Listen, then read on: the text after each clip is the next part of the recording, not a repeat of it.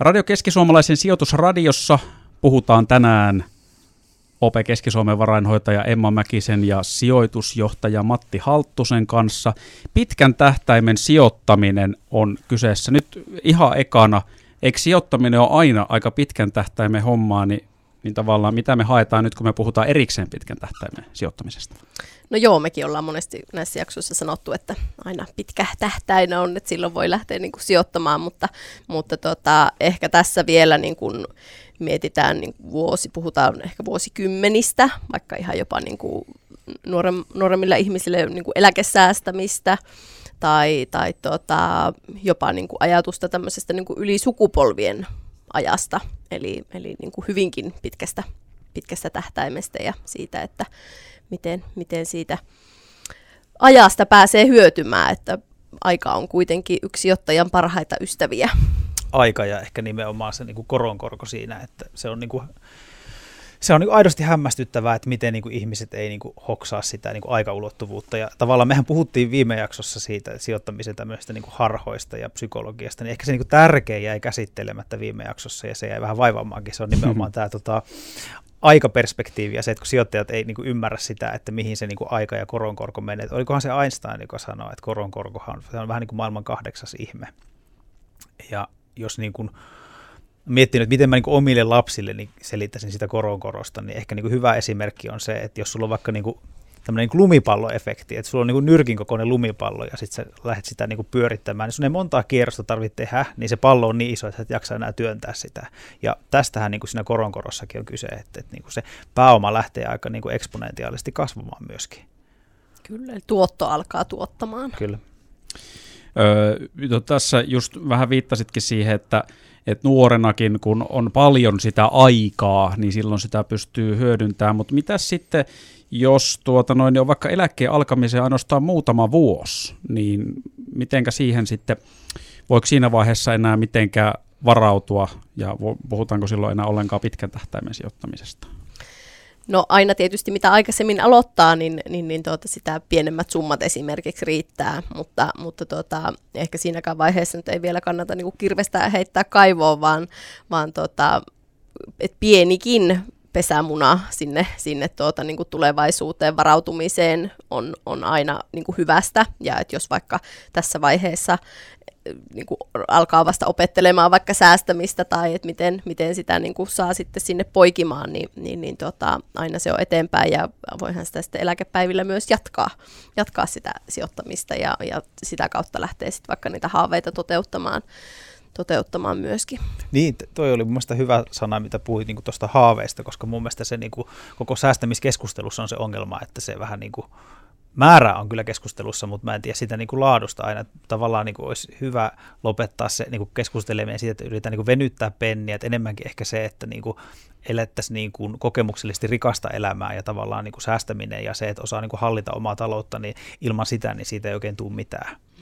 Ja, ja mun mielestä Emma vastasi kyllä hienosti tuohon, että, että jos on niin kuin muutama vuosi siihen niin kuin, että jäämässä eläkkeelle, niin ehkä siinä vaiheessa on myöskin tärkeää se, että niin kuin ymmärtää, että mistä ne tulot ja menot koostuu ja saa sen niin kuin talouden balanssi, että sekin on mun mielestä hieno tavoite.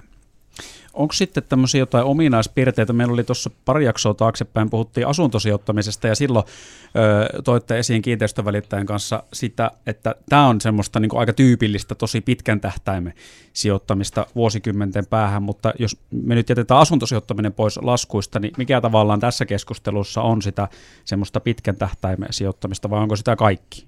No mun mielestä jokaisen niin työssä käyvän ihmisen olisi hyvä, hyvä tota, niin, niin semmoinen noin 10 prosenttia sun nettopalkasta niin laittaa niin sanotusti hyvän päivän tai pahan päivän varalle. Ja se, että, että niin kuin, silloin ei tarvitse niin miettiä sitä, että onko sun palkka niin kuin 1500 vai 5500, vaan niin kuin ylipäätänsä se, että se niin kuin 10 prosenttia pitäisi kaikkeen pystyä laittamaan sivuun. Ja se tekee jo aika lailla ihmeitä, että on se sijoitusaika sitten 20 vuotta tai 5 vuotta.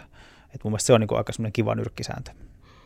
Niin ja sitten niin jos haetaan ihan kohteita tai niin kuin näitä, että mihin se raha laittaa, niin sekään ei ole niin, kunhan löytää sen oman juttunsa ja kunhan hakee jotain tuottoa sille rahalle sitten, että just tilisäästäminen nyt ei edelleenkään välttämättä ole se siinä ei sitä korkoa korolle ilmiötä mm, kyllä ainakaan pääse tulemaan, että sen joutuu kyllä hakemaan sitten muualta, mutta tämmöiset niin onhan myös niin kuin verotehokkaita välineitä, erilaisia kapitaalikuoria ja, ja vaikka tämä osakesäästötili, mikä tuli, missä sä pystyt myös estämään sen, että verottaja ei välissä vie niitä tuottoja, vaan sä pystyt vielä tehokkaammin ne, ne tuota, niin, niin tuotot laittamaan eteenpäin tuottamaan, niin, niin, niin ne on kyllä aika toimivia myös pitkässä juoksussa.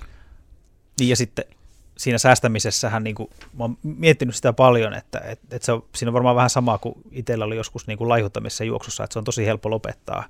Niin tota, ehkä siinä niin kuin säästämisessäkin se, että ihmiset herkästi niin kuin on taipuvaisia valitsemaan sen niin helpomman vaihtoehdon, että se mieluummin olet sata sen nyt kuin vaikka niin kuin 310 vuoden päästä. Että tavallaan niin kuin ei, ei niin kuin nähdä sitä oikeasti, että, että mihin ne sun yksittäiset kulutusvalinnat tässä hetkessä niin vaikuttaa sitten tulevaisuudessa, että jos laittaisitkin rahaa jemmaan. Kyllä. Et voi vaikka katsoa ihan jostain, on tosi paljon erilaisia laskureita, että jos haluaa niin kuin konkretisoida itselleen sitä niin kuin pitkää aikaa, niin katsoo, että paljon se se mun 50 kuussa tai jos pystyisi vaikka sit 150 esimerkiksi säästämään, että vähän niin kuin konkretisoida sitä tavoitetta ja pitkää aikaa myös itselleen, niin se voi ehkä helpottaa siinä. Se on muuten aika pysäyttävää. Mä katsoin, että suomalaisten niin kuin mediaanipalkka on noin 3,5 tonnia ja jos ajatellaan, että, että tuota kolmesta ja puolesta tonnista vaikka säästäisi kymmenen pinnaa, niin se tekee osakkeisiin sijoitettuna tuommoisella niin 8 prosentin tuotto niin se tekee 20 vuodessa niin 200 tonnia. Se on aika paljon. Onko tässä sitten samaa semmoista, me puhuttiin siitä sijoittamisesta ja psykologiasta edellisessä jaksossa, tavallaan se, että sitä herkästi voisi ihminen sitten ruveta ajattelemaan sillä tavalla, että no ihan sama se nyt on laittaa sitä 50, mä ostan sillä jotain. Että jos se on jossain 40 vuoden päässä, niin ketään kiinnostaa. En mä ole silloin välttämättä edes enää täällä. Joo, se on myös aika yleinen ilmiö, etenkin tänä päivänä, kun pitää saada kaikki heti tänne nyt, niin, niin, niin tuota, se pitkän tähtäimen, mutta kyllä se vaan oikeasti näin on, että, että jokaisen meistä täytyy niihin eläkepäiviinkin tai, tai niin kuin tulevaisuuteen, ja jos aikoo jotain niin kuin tässä elämässä tehdä, tehdä, niin siihen vaan pitää varautua, ja, ja tuota, niin, niin just tämä säästäminen on kyllä niin kuin äärimmäisen hyvä keino siihen. Onko teillä tullut muuten vastaan sitten semmoisia tilanteita, että tota, tai tuleeko kysymyksiä, että, että mitä järkeä mun on säästää sinne eläkkeelle, mihin mä niitä silloin sitten käytän niitä rahoja? Pohtiiko ihmiset tämmöistä, tuleeko teidän työssä vastaan? Mä luulen, että pohdittiin varmaan ehkä enemmän silloin, kun itse aloittelin näitä hommia silloin reilu vuosikymmen sitten. Et nyt jotenkin musta tuntuu, että varsinkin nuoremmat ihmiset, niin, niin säästäminen on tällä hetkellä aika niin kuin tunnettua ja, ja tavallaan niin kuin sillä ehkä niin kuin on enemmän tilausta ja varmaan niin kuin huomataankin se, että, että tota, on tarvetta, eikä ehkä luoteta siihen, että yhteiskunta pystyy enää sillä tavalla pitämään huolta kuin aikaisemmin, mutta ehkä taas sitten, jos niin miettii välineitä, niin se on myöskin muuttunut, että nyt ei enää ajatella sillä tavalla, että meillä on niin joku selkeä tavoite, että sitten 40 vuoden päästä me ollaan niin eläkkeellä elämään, vaan se, että niin kuin laitetaan säännöllisesti rahaa sivuun ja sitten jos tulee joku tarve, niin sitten myöskin otetaan, että tavallaan niin kuin, ehkä se aika horisontti on muuttunut sillä tavalla, että säästetään niin kuin toistaiseksi, ei sillä tavalla, että sitten niin kuin 2055 alan käyttämään näitä rahoja. Mm, kyllä. Halutaan elää jo vähän aikaisemminkin kuin ennen eläkepäiviä. Kyllä. Tämä on hei kiinnostava nyt juttu. Et entä jos varallisuutta on eläkeikäisenä merkittävästi, mutta sitä ei ole tarkoitus käyttää? On säästänyt vaikka ihan hullun. Niin, kyllä onnistunut siinä. Joo, siis kun tänä päivänä hän suomalaisillakin on varallisuutta enemmän kuin koskaan, niin, niin, niin on aika niin kuin normaalikin tilanne se, että sitä välttämättä sitä omaa varallisuutta ei tarvi, tarvi tuota, niin, niin, omana eliaikana käyttää, niin, niin, niin se on just tästä, puhuin tästä ylisukupolvien ajattelusta, että et kyllä se niin kuin kannattaa miettiä myös se, että vaikka sen sijoitusajankin suhteen, että se ei ole välttämättä se pelkästään se sun oma sijoitusaika, vaan että se on sitten se sun seuraavan sukupolven tai sitä seuraavan sukupolven sijoitusaika, eli, eli helposti mennään niin kuin kymmeniä vuosia silti eteenpäin ja tehdään niitä ratkaisujakin vähän, vähän se ajatuksissa.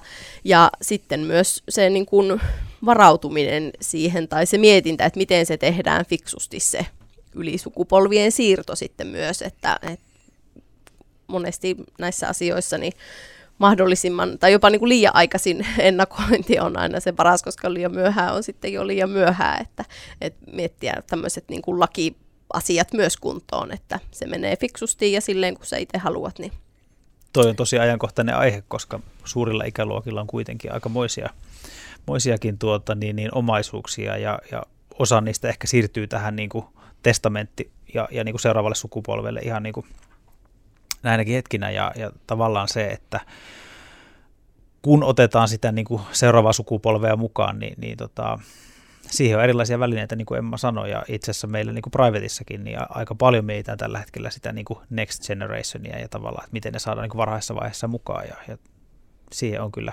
ammattiapua myös tarjolla. Näissä tämmöisissä tosi pitkän tähtäimen sijoittamisissa usein viuhuu myöskin se eläkesana siellä jossakin tai jollakin tavalla mukana, niin otetaan nyt nämä eläkevakuutukset, mitä ne on ja miten niillä pääsee alkuun. Nyt voi taas muistella menneitä. Mä muistan, mä olin vuonna 2008 OP Keski-Suomen paras eläkevakuutusmyyjä sillä hetkellä. mutta siis pointtina se, että, että silloinhan oli hyviä tuotteita, mutta ongelma, ja nyt suoraan sanottuna näissä niin kuin henkilöasiakkaan eläkevakuutuksissa on se, että niitä pääsee nauttimaan tällä hetkellä, oliko niitä 67-vuotiaasta alkaen, eli ja se on mun mielestä niin kuin rakenteellisesti jo vähän niin kuin ongelma. Onko tämä muuten sama asia kuin sitten näitä jotain eläkesäästötilejä? Siis, on. Joo, niin kuin on niillä on erilaisia termejä vähän. Kyllä. No, Rakkalla lapsella on monta nimeä, mutta käytännössä lain mukaan niin alle 67-vuotiaana yksityishenkilö ei pääse niitä nauttimaan, niin se vähän niin kuin mun mielestä vesittää sen tarkoituksen.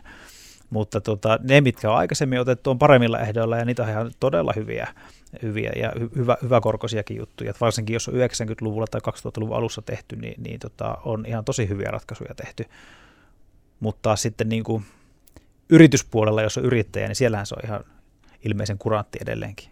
Kyllä joo, että just lainsäädäntö tietysti on aina, mikä sijoittamisessa ja säästämisessä voi niin kuin muuttaa sitä tilannetta, ja että siihen voi aina, aina vähän varautua, mutta tässä eläkesäästämisessä se on ehkä niin kuin erityisen huonosti, huonosti tuota kohdellut eläkevakuutuksia esimerkiksi, mutta, mutta tosiaan, niin kuin Matti sanoi, että yrityspuolella yri, yrityksille, yrit, tai niin kuin yrittäjille ja palkansaajille, niin siellä on kyllä hyviä ratkaisuja edelleen mahdollista tehdä, jotka on verotehokkaita sekä yritykselle että, että sitten myös tälle palkansaajalle, niin, niin, ja niissä ei ihan niin korkeat jätkät tai olla. Mutta, mutta just näin, että se, kyllähän se, jos niin kuin miettii sitä pitkän tähtäimen sijoittamista, niin on, on kiva kuitenkin se ajatus, että no, sit mä saan nämä rahat käyttöön silloin, kun haluan, eikä silloin, kun lainsäätäjä näin haluaa. Tai eikö ne saa noissa eläkejutuissakin, mutta sitten saa tukea Suomen valtiota verojen muodossa vähän enemmän, jos muistan oikein. Joo, jotain tämmöisiä, tämmöisiä tuota, erikoisjärjestelyitä siellä voi matkan varrella joskus tehdä. Niin.